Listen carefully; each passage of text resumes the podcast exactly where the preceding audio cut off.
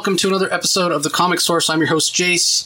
Uh, I have a real treat for you today. Uh, a writer who's been on a few times before, here to talk about his current work, both for DC and Marvel, and some other exciting projects. It's my pleasure to welcome Gene Luen Yang back to the show. Gene, thanks for joining me. Thank you. Thank you, Jace. Thanks so much for having me again. Yeah, uh, excited to have you and talk a little Monkey Prince. Uh, we've covered every issue, everybody, if you've been listening to our DC spotlights, and I, every time we do, I, I talk about how amazing it is how much uh, culture is in the book that as a, as a Westerner, I know very little about Chinese mythology and, and that sort of thing. And it's so cool to have it blended in with this real fun and adventurous and, uh, you know superhero centric story set in the DC universe. So, uh, Gene, what what would you if somebody was coming up and said, "I don't have any idea what Monkey Prince is about"? Give us the elevator pitch, and then talk a little bit about how their project came about at DC. Sure, sure. So the uh, the Monkey Prince is really Bernard Chang and Jessica Chen, who's the editor. Bernard Chang is the artist, uh, and, and my it's it's our way of bringing Chinese mythology into the DC universe. You know, in, in, a lot of the same ways that Greek mythology is already part of the DC universe through Wonder Woman, or Norse mythology is a huge part of uh, the Marvel universe through Thor. We wanted to do the same kind of thing with the DC universe in, in Chinese mythology. Um, one of the most famous books in China is called Journey to the West. It was written about 500 years ago. It's considered one of the pillars of Chinese literature. So the way we think of the works of Shakespeare in the English speaking world. You know, that's the way Chinese speakers think of Journey to the West. So, so Journey to the West is a, is a really big deal within Chinese literature. The way we think of like the works of Shakespeare is how Chinese speakers think of Journey to the West. The, the novel, written 500 years ago, it tells the story of the Monkey King, who is like a he's like a god, right? He he was a, a magic monkey who was born out of a stone, and then he eventually uh, realizes that he's going to die one day, and it kind of freaks him out. And the way he deals with it at first is by gathering power to himself. So he like trains really hard at kung fu. He um, starts developing these superpowers. He goes up to heaven and just like makes a big mess of, of heaven. You know, beats up a bunch of gods, and eventually Buddha uh, punishes him by burying him under a mountain of rock. And he finally achieves enlightenment by becoming the servant by becoming the bodyguard of this uh, Buddhist monk who's on his way from China to India to retrieve a set of scriptures. Uh, very, very famous Chinese story. Almost any Chinese person, either in China or outside of China, will have heard of this story. So, what the Monkey Prince is, is we're telling a story about a brand new character in the DC universe who's the son of the Monkey King. Uh, we decided that all of the events of Journey to the West are now canon and um, our main character's name is Marcus Sun. He, at the beginning of the first issue, he's just a normal Asian American kid going to Gotham High School, and then he realizes by the end of that issue that he's actually the, the son of this Chinese mythical figure. So uh, you mentioned Bernard Chang, you mentioned uh, the artist, you mentioned uh, Jessica Chen, who's the editor. The, the rest of the creative team, you're all of, of Asian descent. Does everybody uh, have Chinese heritage? Uh, almost everybody. Yeah, in that first issue, definitely. Like Sebastian Cheng uh, colored it, and then Janice Chiang lettered it.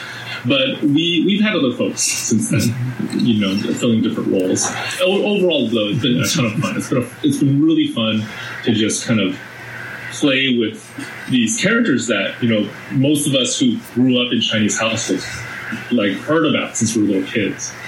Well, being that everybody's uh, of, if not Chinese, at least uh, you know Asian, uh, you know, and uh, yeah, obviously the, with the logistics of uh, you know creatives and schedules and deadlines, sometimes other people may fill in. But for the most part, it seems like a very personal project for uh, a lot of you because, as you mentioned, Greek mythology, huge part of Wonder Woman and, and, all that, and and and just kind of Western myths really are what a lot of the this, these ideas you mentioned Norse mythology, the idea of a you know Superman and, and what have you uh, Thor.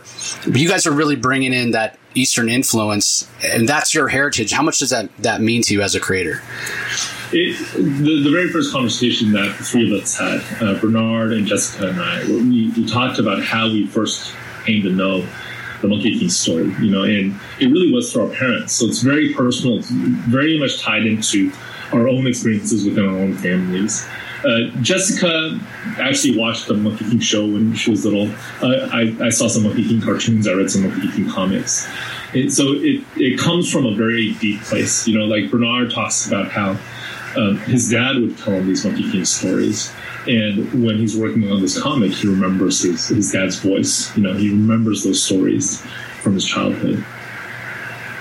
So the other aspect of it is, uh, you know, for me, as I said when, when we first started talking about this, is being introduced to this mythology that I'm not familiar with. So my next question is how is how exciting is it for you to to share with people you know more of Western heritage these myths because there's it's so rich and it's the world feels so big and epic. Uh, and spoilers everybody for the the latest issue that just came out this last Wednesday. We get a glimpse at the end of the Monkey King himself, so perhaps he'll he'll make an appearance, and we'll talk about that in a little bit. But how exciting is it for you to be bringing this mythology to people who haven't been exposed to it before? Yeah, it's it's super fun, but it is also a challenge. You know, I, I think um, when you grow up with a Monkey King story, there are certain things that you just kind of take for granted. So, for example, that the Monkey King's best friend is this pig. You know, his the, the Western translation of his name is he's Pigsy. Uh, but in Chinese, his name is Zhu Bajie. And, and a monkey and a pig, I think to to Westerners, that doesn't, they don't seem like animals that are supposed to hang out. You know? Right. Yeah.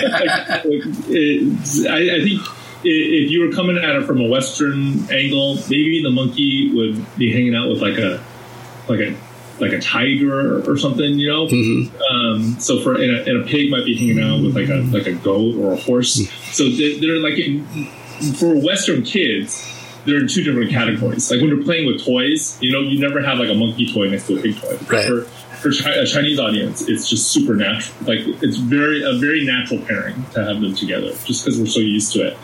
Um, so there are challenges like that where, uh, in some ways, it feels like we're educating our audience on um, how all of this stuff works. So that that's been like multiple discussions between Jessica and Bernard and me.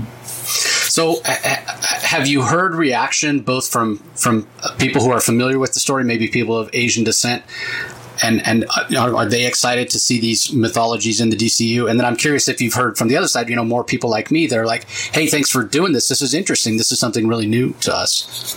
Yeah, I, have heard both of those reactions. It's been really gratifying. There, there are people who are like the creative team who grew up with these characters, um, who. Uh, who are really excited to see them folding into the DC universe.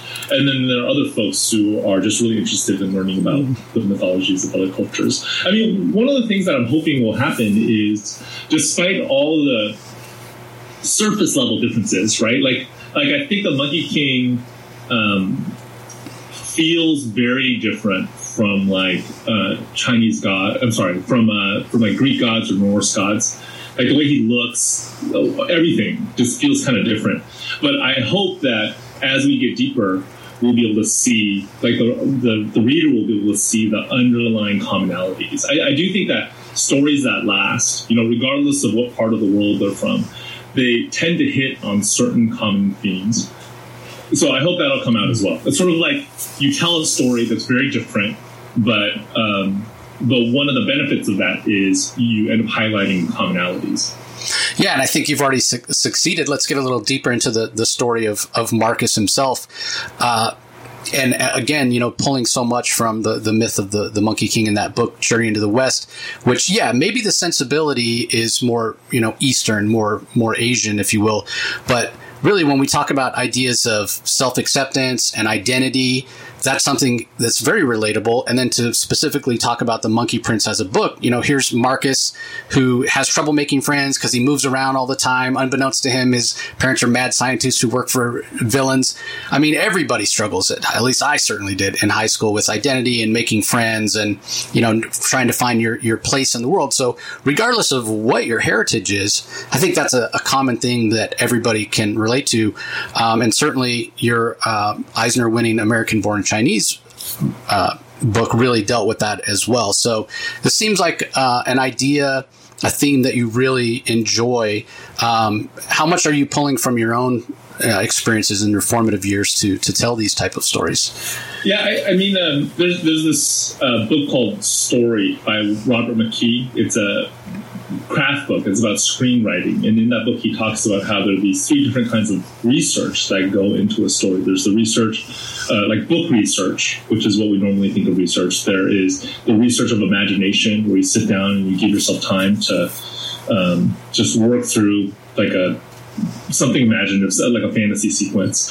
Uh, and then there's also the research of memory. So I do think that for both American Born Chinese and for the Monkey Prince, I'm delving pretty deeply in that research of memory. You know, both of them are fictional stories, but as you said, like the the you know going to a new school, trying to make friends, that is definitely something that I did when I was a kid and it's uh, that situation being in a brand new school being in a brand new environment not knowing anybody not totally sure how you fit into this brand new community I, I think those sorts of moments are so full of emotion especially for a young person that they end up lodging themselves very vividly in your memory. So i, I definitely tried to draw on, on, on, those sorts of moments when i was telling the story.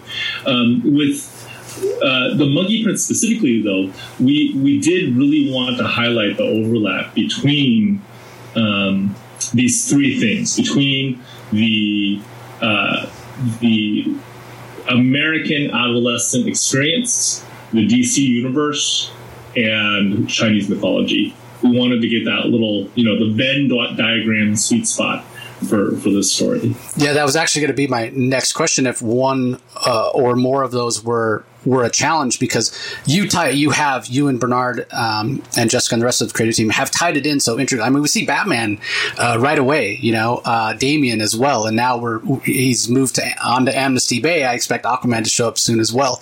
Um, so, how much is that a, uh, is that a challenge to, to tie in? I mean, it does feel very connected to the larger mythos of the DC universe so far.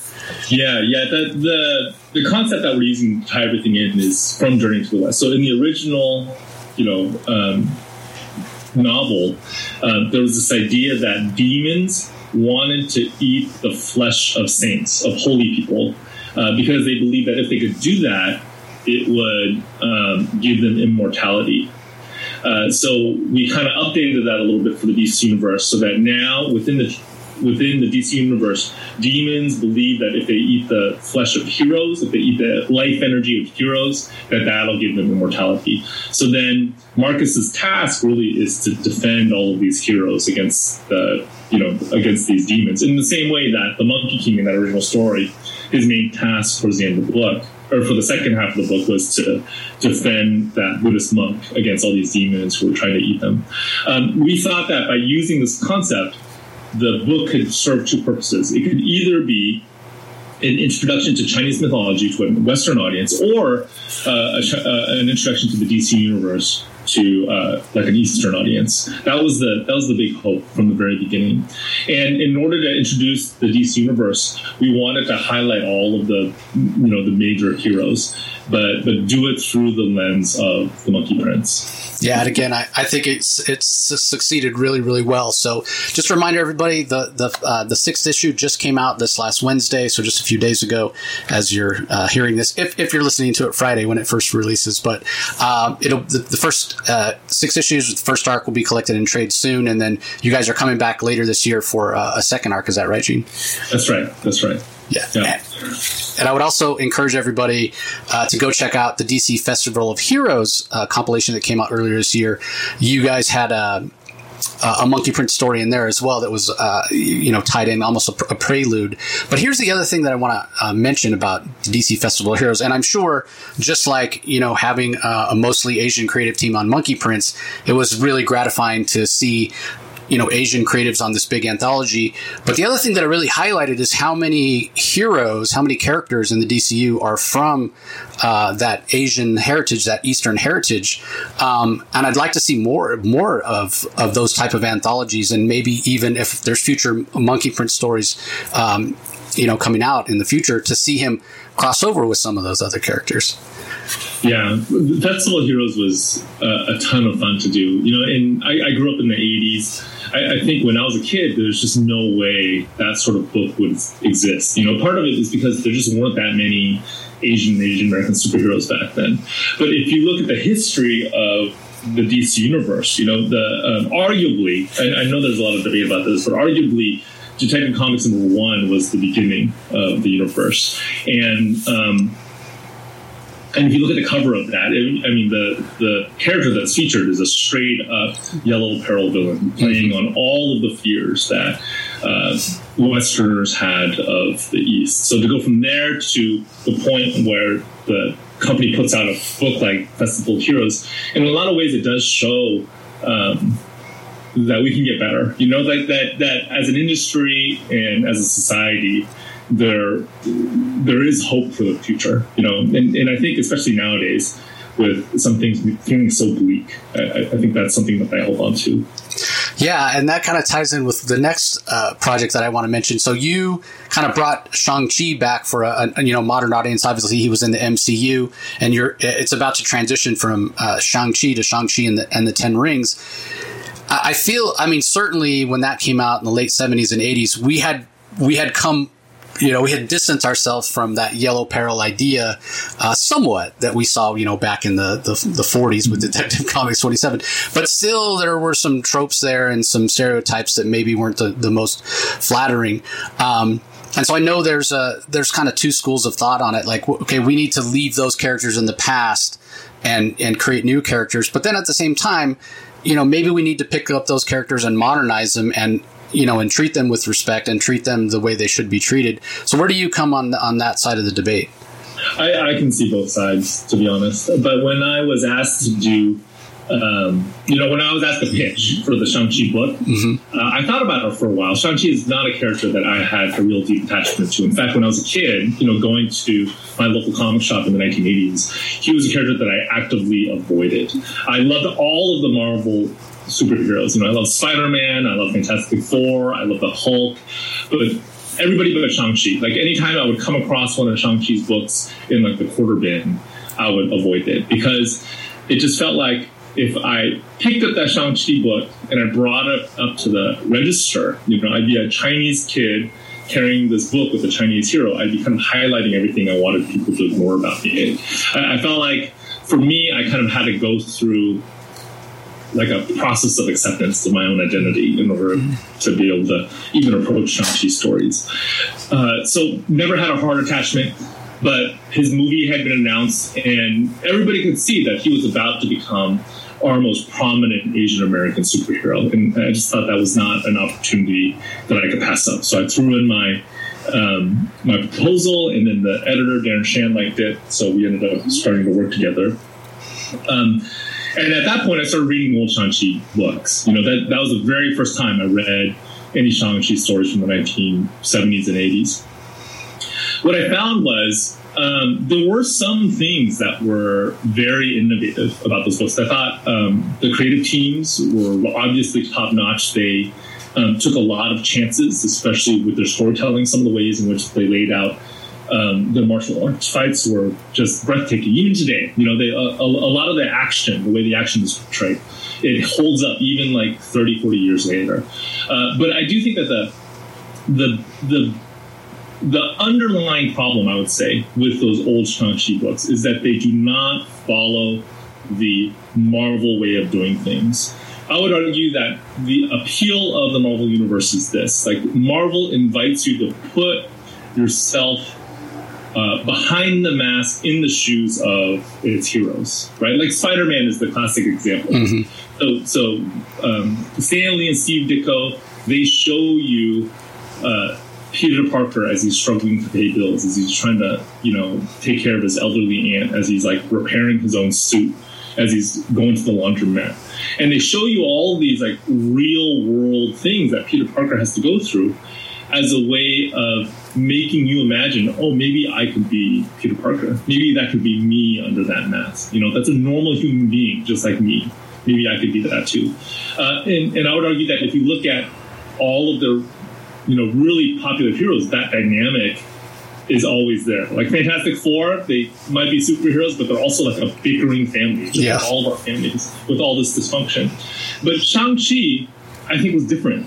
I think Shang-Chi you were not invited to, to imagine yourself as Shang-Chi. I, I, I, would argue when you read those early Shang-Chi comics, um, the characters that you're meant to identify with are like Black Jack Tarr, or they're, just like the side characters, Right. The, the supporting cast, and and really the appeal of the book was almost like this is the, the word that they use in the in those old books, like you're watching a Chinaman do these spectacular martial arts feats, right? It's like like Shang Chi is less of a three dimensional character and more of a spectacle.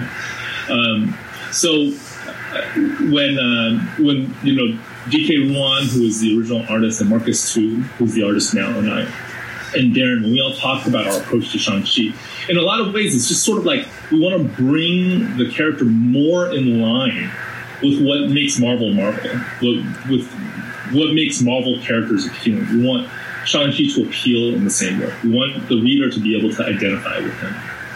So really, it sounds like you want him to be a, a superhero first, and an uh, in someone of Asian heritage second. I mean, I, I don't want to diminish, or I don't want to put words in your mouth, but that kind of seems like what what we're talking about here. Is that uh, accurate? Yeah, yeah. I think it's. I think it's. Um, I think we want it to be intertwined. I I, uh, I used to teach at Hamline University. I taught through an MFA program. Uh, so most of my students were adults who wanted to write for children or teens. Right? They they. Um, uh, the program covered all sorts of different publishing formats. So we had people who were studying poetry, people who were studying, um, you know, novels, people who were studying nonfiction, and then I got the students who wanted to do graphic novels. One semester, one of my students um, did a literature survey on representation of minorities within children's literature, American children's literature. And what she found was, regardless of what group you're talking about, right, whether it's you know African Americans or the LGBTQ community or Asian Americans, there seems to be a pattern with representation. So in the beginning, there's none, uh, and then uh, then you have representation, but within the representation, usually the characters are either um, two-dimensional comic relief or they're villains. And then you go through a period where the the uh, minority becomes a protagonist, but the um, the stories are focused on their uh, like their their trials with the trials of of being of that minority. Mm-hmm. And I would say that my own book, American Born Chinese, kind of fits in this, right? And then she says that uh, my student argued that there is a step after that, and in the step after that, um, the story is actually about something else. You know, this the story is about it can be a mystery or it can be like an action adventure. It's about something else, but the culture, like the the heritage of the protagonist, is just woven into who he or she is. And it comes out, but it's also not the central focus. I think about that a lot, especially with Shang-Chi. I think about that a lot. I think about how I want his um, Asian Americanness to feel natural, to feel like it's an integral part of who he is. It, it affects the story, but then the story is going to be about something else. Like we want the current arc that we're working on um, that will debut soon. We want it to be about power. We want it to be about the temptations of power. Yeah, and that's something that you know every every human struggles with, Right. Right. Right. And and I go back and forth on it as well because I think this, you know, regardless of whether we're talking about, you know, gender issues or, uh, you know, ethnicity issues, race issues, whatever it is, I, I would like to see us get to a point as a society, as a species where there aren't labels anymore, right? Because we're all way more alike than we are different, especially if you want to talk about a genetic level, you know, like 99.99999, whatever percent it is. So I want there to not be labels. But unfortunately, that's not the way that it is. So I want it to be equitable as well. Um, but yeah, I mean that would be the that would be the thing to strive for, right? When you no longer look at somebody and see them as you know African American or Asian or a woman or a man or whatever, you just see them as a person, right? That- yeah, yeah, yeah, and and their like their heritage is a part of them, right? It's Right. a deep, integral part of them. It comes out in in who the character is, but it, the the story can be about something else too. Right, right. So, uh, but I do want to one more thing about Shang Chi. You mentioned the the new arc that's coming out about power, the change in title to go from Shang Chi to Shang Chi and, and the and the Ten Rings. Is that really to kind of tie in? I mean, the Ten Rings. I mean, this is a classic, uh, you know, Marvel, you know, weapon or artifact or whatever you want to say, Mandarin, classic Iron Man uh, villain. Uh, so, is it really to to signal to everybody, hey, here's a new arc, here's a great new jumping on point, and it's going to be tied into, um, you know, mythos of the past of Marvel? Yeah, the, the Ten Rings that we'll be dealing with in this new series are um, sort of the comics version of the Ten Rings that we saw in the Marvel um, in the Marvel movie. Gotcha. You know, in, okay. In the Shang-Chi movie. And the, the Mandarin's Ten Rings are still in the universe, but the focus of this series is going to be about these these ten the other ten like rings. Right, right. ring.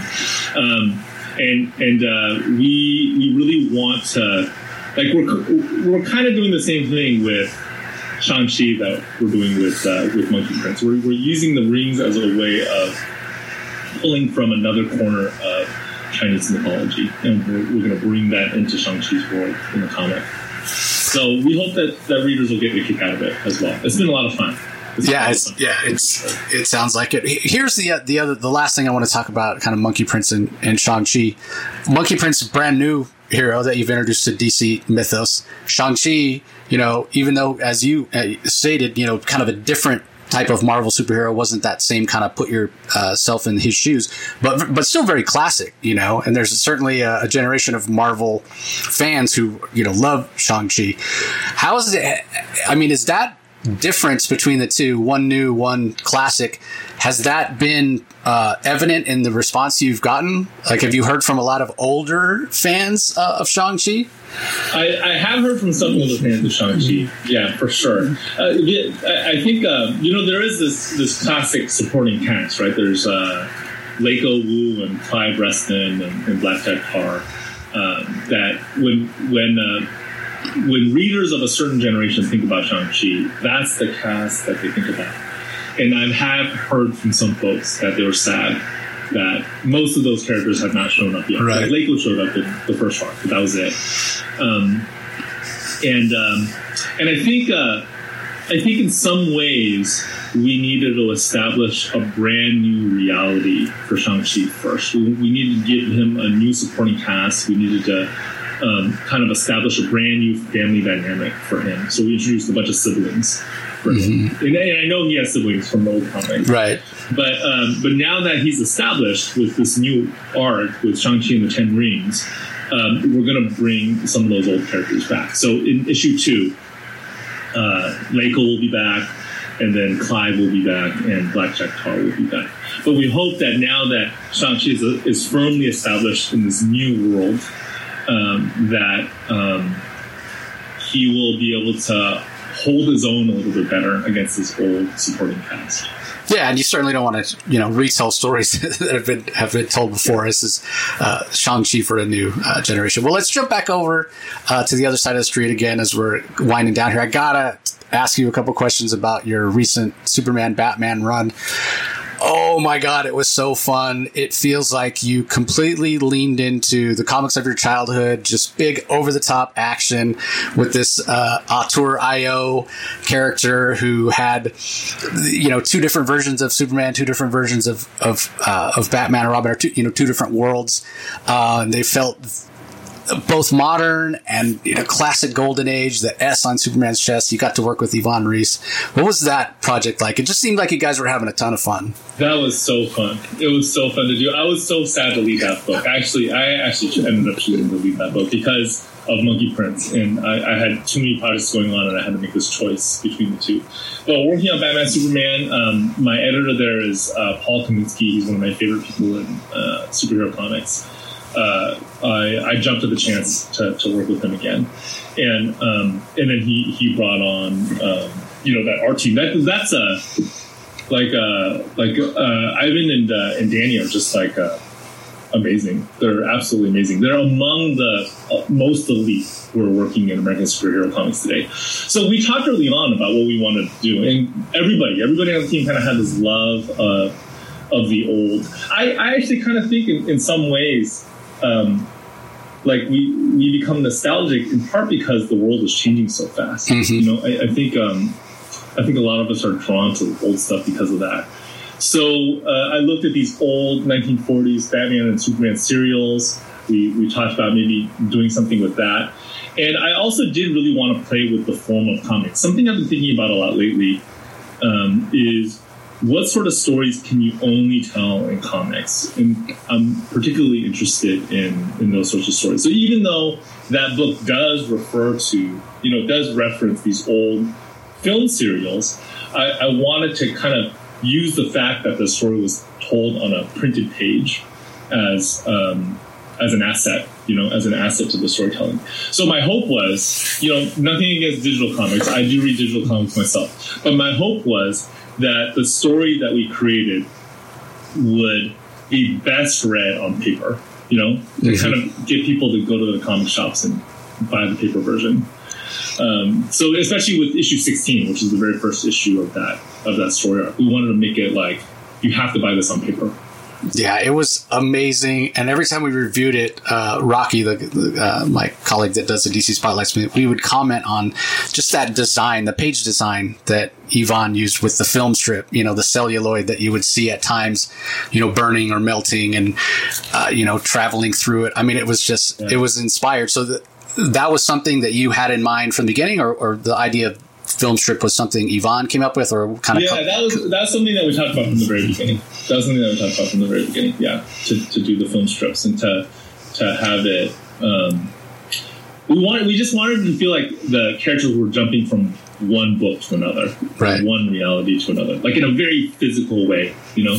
Yeah, fa- fascinating, fantastic idea of you know these different DC multiverses that are on you know film reels and these cans of film, and just just it was so much fun. So, uh, so I look forward to more of your work in the future. Uh, we know we have more Monkey Prince. We know we have Shang Chi and the Ten Rings. Anything else that's coming up that you wanna uh, that you can let us know about?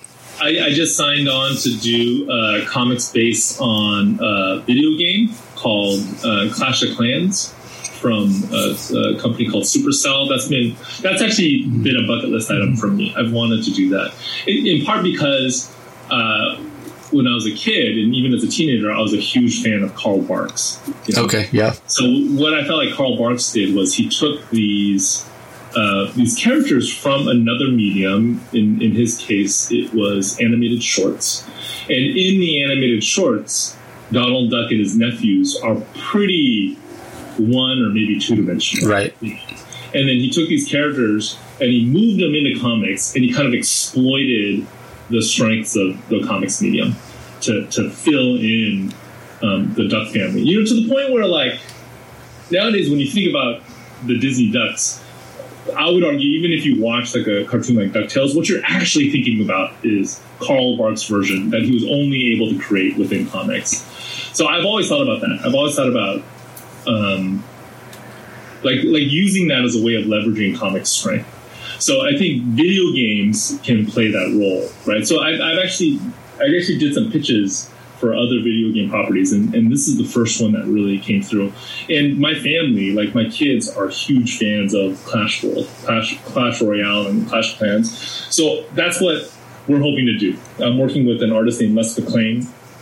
Fantastic. And, and we want to take these characters that are pretty two dimensional in the in the in the video game, and we want to flesh them out in comics. So in a way, demonstrating like what comics can do. You know, um, that's that's what we're hoping to do. I'm excited about it. No release date yet, but we're hard at work on them. Yeah, that that is exciting. I know so many. Um, so many comic creators that have kids too. They they don't the, the fact that they write Batman or Spider Man or whatever doesn't impress their kids. But when they finally get on something, like I think I think I was talking to Scott Snyder um, when he got to do the Fortnite comic, you know, and his kids are like, oh, whatever, you're a you know best selling Batman writer, we don't care. But once he got to do Fortnite, that was like, oh, Dad, you're now you're a big deal. right. so uh, yeah, hopefully your kids will will finally uh, appreciate what you do. So, uh, well, that's fantastic, Gene. Uh, do you want to let everybody know where they can follow you online so they know when you know when, uh, Monkey Prince is coming back, when Shang Chi comes out, when the, the Clash of Clans uh, book is is announced? Where's the best place to get news about you online? Sure. Uh, so I have a website. It's my name, uh, just as all one word, G E N E L U E N Y A N G dot com. And I'm at that same handle on uh, Facebook, on Twitter, and on Instagram. Just my name. No spaces, no dashes. Great. And I'll put links to uh, the website and the social media in the show notes, everybody. So you can just go click there and, uh, and find them. Uh, and lastly, you mentioned something super exciting. Uh, you're going to be at San Diego Comic Con just for a, a, short period of time, but do you want to let everybody know uh, why you're going to be there? Yeah, I'm going to be there because um, Disney Plus is turning American Born Chinese into uh, a show, and we're going to have a small uh, event there where um, people, you know, who are involved in the show are going to get together. We're going to do that Friday night, so I'll be on the convention floor Saturday um, during the day. So it's been it's been a ton of fun to work on. They finished filming a couple weeks ago. Uh, I'm so excited. Like the the team that they put together behind the show is just uh, phenomenal. It's like a dream come true. Now, is it live action or, or animated? It's live action, live action. yeah. Live action. Wow. So we got Daniel Wu to play uh, Monkey King. We got Michelle Yeoh to play the Goddess of Mercy. It's uh, It'll be great. Fantastic. Uh, if you, if none of, if you guys if you haven't read American Born Chinese. I can't recommend it enough, everybody. I always have meant to do a spotlight on it. I, I, never have, but it goes back to something we were talking about earlier, where even though you know it may draw on you know Journey into the West, this this very classical uh, Eastern novel, the themes in it of identity and self acceptance are universal, uh, and there's a reason that it's so beloved and that it, it won the Eisner, very deserving. So I definitely definitely recommend it. Thank you. Thank you so much, Jace. Thank you for having me on again. Yeah, it's great to see you. Great to chat. Uh, and uh, yeah, hopefully, I know you're only going to be there a short time, but maybe I'll run into you at San Diego. Yeah, that'd be fun. So, to you listeners, uh, we want to thank you as always. Don't forget, Monkey King will be back this fall. Shang-Chi and the Ten Rings soon, uh, and I'm sure we'll be covering them on our uh, weekly coverage. So, uh, again, thanks to you, Gene, and thanks to all you listeners for taking the time and joining us. And we'll talk to you next time.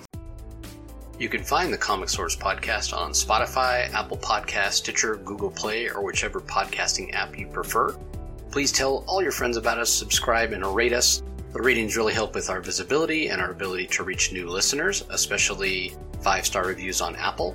Also, be sure to visit us at lrmonline.com to join the conversation, access the show notes, and discover all our other great pop culture content.